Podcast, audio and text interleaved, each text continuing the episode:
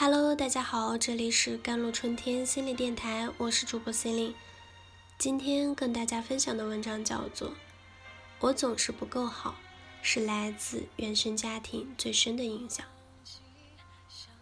一个人总和他的原生家庭有着千丝万缕的联系。小时候，我最怕的事情就是吃饭。我小的时候，我爸爸对我非常非常严厉。我又一度很不能理解为什么会这样。每天早上要我到操场跑一千米，而且不许照镜子，还不让妈妈给我做新衣服。活着还有什么意思？幼小的他曾在阳台边上写下这样厌恶人生的话。这个人是被公认为央视一姐的董卿。近几年凭借诗词大会朗读者，董卿又火了一把。而在一档电视节目中，一向成熟稳重的他谈到自己的原生家庭，泪流满面。他说：“我就像轮子上的仓鼠，总是忙于满足父亲的各种决定，也总是无法达成父亲的各种期待。其实对很多人来说，自己何尝不像董卿一样？”看似光鲜得体的背后，内心始终住着那个父亲面前战战兢兢的小孩。原生家庭可能是内心最柔软、最不能触碰又无可奈何的地方。毕竟你无法选择，也不是通过努力就能重来，但影响几乎将会伴你一生。美国著名的家庭治疗大师萨提亚认为。一个人和他的原生家庭有着千丝万缕的联系，而这种联系有可能影响他的一生。原生家庭对一个人的影响是潜移默化的，比如经常没有安全感，莫名的焦虑不自信，又说不出为什么会这样。在人际互动中，经常不自觉地仿照自己在原生家庭里学到的一些行为，过于要求完美，生怕自己搞砸。好像默认什么事都要做到最好。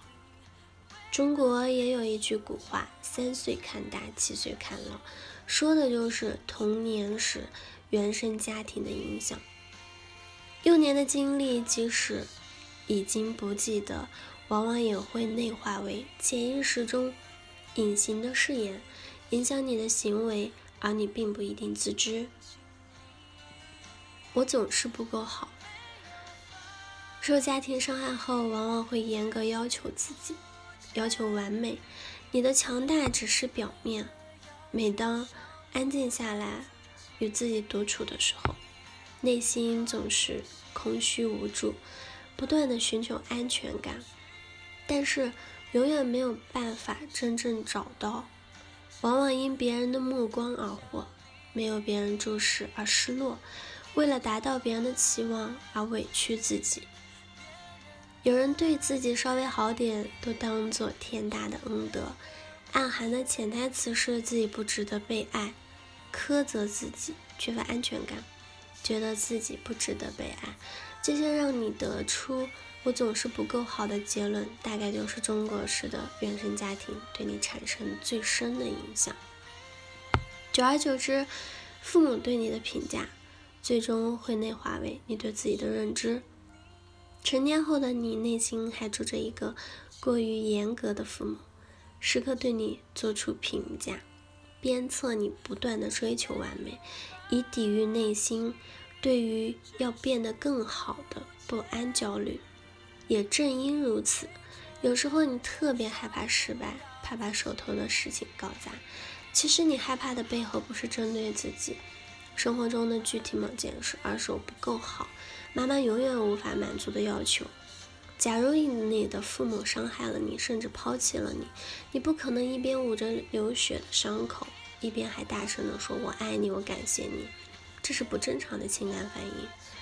最好的疗愈途径是面对面和父母沟通，让父母知道他们当年的所作所为给你造成的影响，让他们知道你不是不愿意孝顺他们、亲近他们。而是你暂时没有这个心理能力，就如同演员伊能静那样，他直到四十岁还带着母亲二十留给他的消极影响生活，一度精神崩溃到想服毒自尽。后来，他接受心理治疗师的建议，通过电话告诉母亲，当年母亲那样冷落并且怨怼自己，给他的人生带来了巨大的影响。最后，母亲首次承认了自己的过错，伊能静才得以将童年那一页翻过，继续开始新的生活非篇章。但要注意的是，直接的阐述父母对我们的伤害，可能。会让父母难以接受，所以这样的倾诉最好是在专业的帮助下进行。但可以让他们知道，你只是需要一些时间来处理，并不是不愿意亲近他们。寻求帮助，找一个专业的咨询师帮助你。最后，如果你觉得自己的状态非常糟糕，过去的创伤极大的影响了现在的关系和生活，那请你去找。专业治疗师做治疗。好了，以上就是今天的节目内容了。咨询请加微信公众号 “jlcity 幺零零幺”或者添加我的手机微信号幺三八二二七幺八九九五。我是 c e l i n e 我们下期节目再见。